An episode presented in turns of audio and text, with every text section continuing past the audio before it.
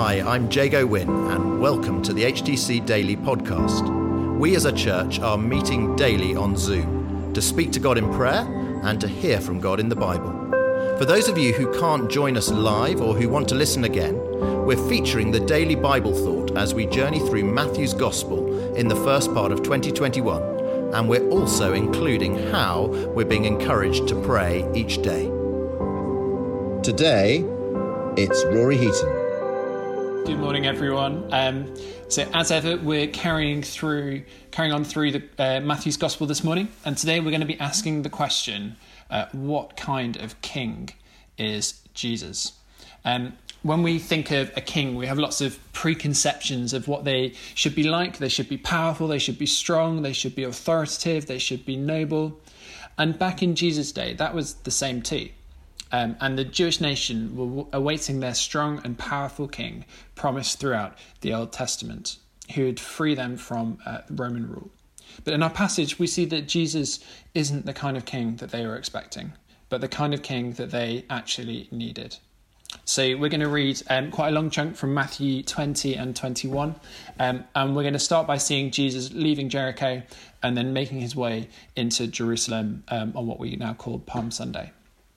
Here we go Matthew 20, uh, verse 29. As Jesus and his disciples were leaving Jericho, a large crowd followed him. Two blind men were sitting by the roadside, and when they heard that Jesus was going by, they shouted, Lord, Son of David, have mercy on us. The crowd rebuked them and told them to be quiet, but they shouted all the louder, Lord, Son of David, have mercy on us. Jesus stopped and called them. What do you want me to do for you? he asked. Lord, they answered, we want our sight. Jesus had compassion on them and touched their eyes. Immediately they received their sight and followed him. As they approached Jerusalem and came to Bethphage on the Mount of Olives, Jesus sent two disciples, saying to them, Go to the village ahead of you, and at once you will find a donkey tied there, with her colt by her. Untie them and bring them to me. If anyone says anything to you, say that the Lord needs them, and he will send them right away. This took place to fulfill what was spoken through the prophet. Say to daughter Zion, See, your king comes to you, gentle and riding on a donkey, and on a colt, the foal of a donkey. The disciples went and did as Jesus had instructed them. They brought the donkey and the colt and placed their cloaks on them for Jesus to sit on. A very large crowd spread their cloaks on the road, while others cut branches from the trees and spread them on the road. The crowds that went ahead of him and those that followed shouted, Hosanna to the Son of David! Blessed is he who comes in the name of the Lord! Hosanna in the highest heaven! When Jesus entered Jerusalem, the whole city was stirred and asked, Who is this? The crowds answered, This is Jesus, the prophet from Nazareth in Galilee. Who is this? It's quite an apt question that the people in Jerusalem asked. Who is it that deserves this kind of reception?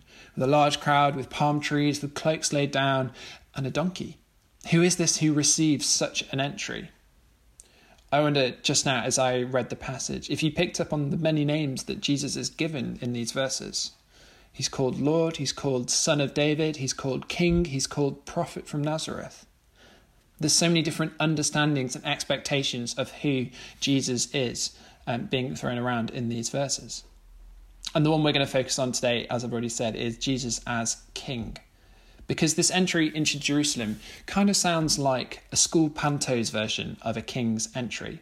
We've got the large uh, crowds cheering, um, but they couldn't afford the red carpet or the noblest steed for the king to ride. So we've got cloaks and palm branches and a donkey instead. What kind of king is this? So, first of all, Jesus is the humble king. Have a think about this donkey. We're told it's a colt, it's a young, inexperienced donkey that's probably never been ridden before. So, it's unlikely to be strong or well balanced or fast as it carries a human. It's a humble ride for a king. But that speaks to the nature of this king we know that Jesus wasn't any ordinary king. He wasn't an extravagant warrior decked out with the finest armour and weapons.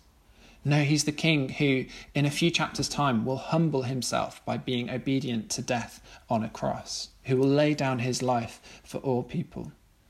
He's the rightful and deserved king who came to serve and not to be served.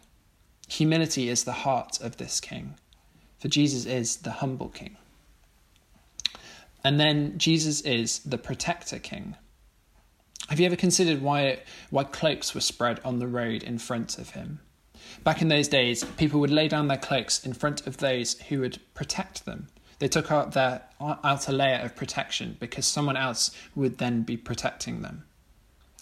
The crowds believed Jesus was their prote- protector king, the one who would be victorious in battle. So they submitted to their king by laying down their cloaks. And even though Jesus wasn't going to win them victories in battle like they thought, Jesus is still the protector king. He is our refuge and strength. He protects us from the call of the evil one.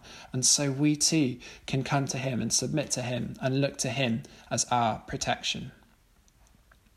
And then, thirdly, Jesus is the compassionate king. Think back to the story at the start of the passage today.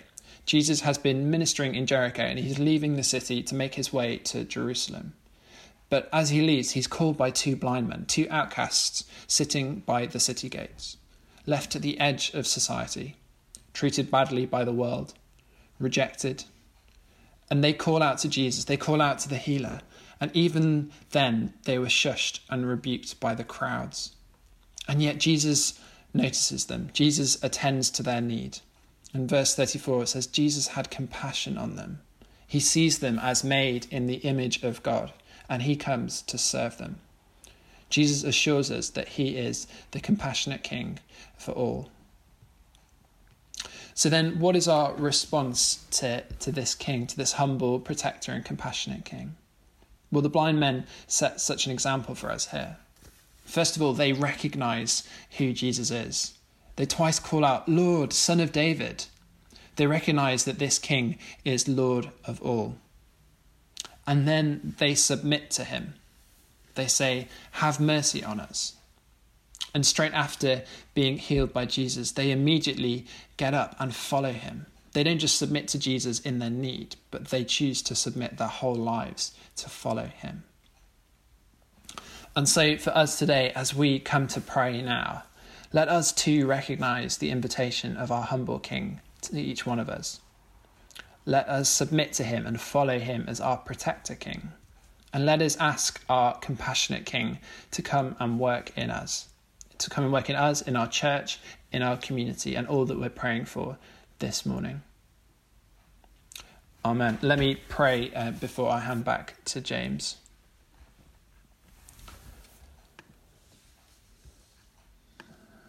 Jesus, we recognize afresh this morning that you are our King, that you are Lord of our lives.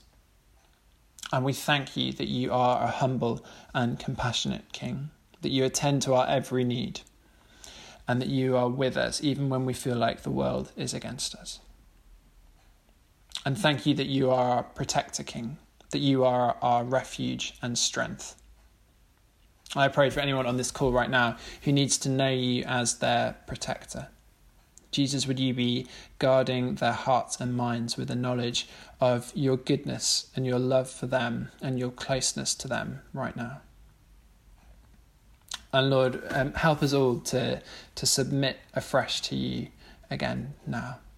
Help us to walk in your ways with a humble and compassionate heart and help us uh, to be your hands and feet to all those that we come into contact with today.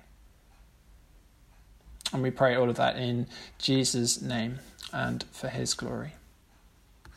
Amen. We started our time of prayer today giving thanks and praise to God, particularly focusing on the line that God is good, that his love endures forever then after Rory um, shared about um, Jesus and who he is, we prayed that we would have humble hearts like our King Jesus. And we prayed that we would submit our lives to Jesus. We then looked out beyond ourselves and we prayed that we would have compassion on everyone that we see and come across, like Jesus had compassion on those at the side of the road. We prayed um, for people who are sleeping rough on our streets, that they would recognize Jesus as their King, that they would know his love, his comfort, his protection. and for all those in need, that they would know Jesus as their protector.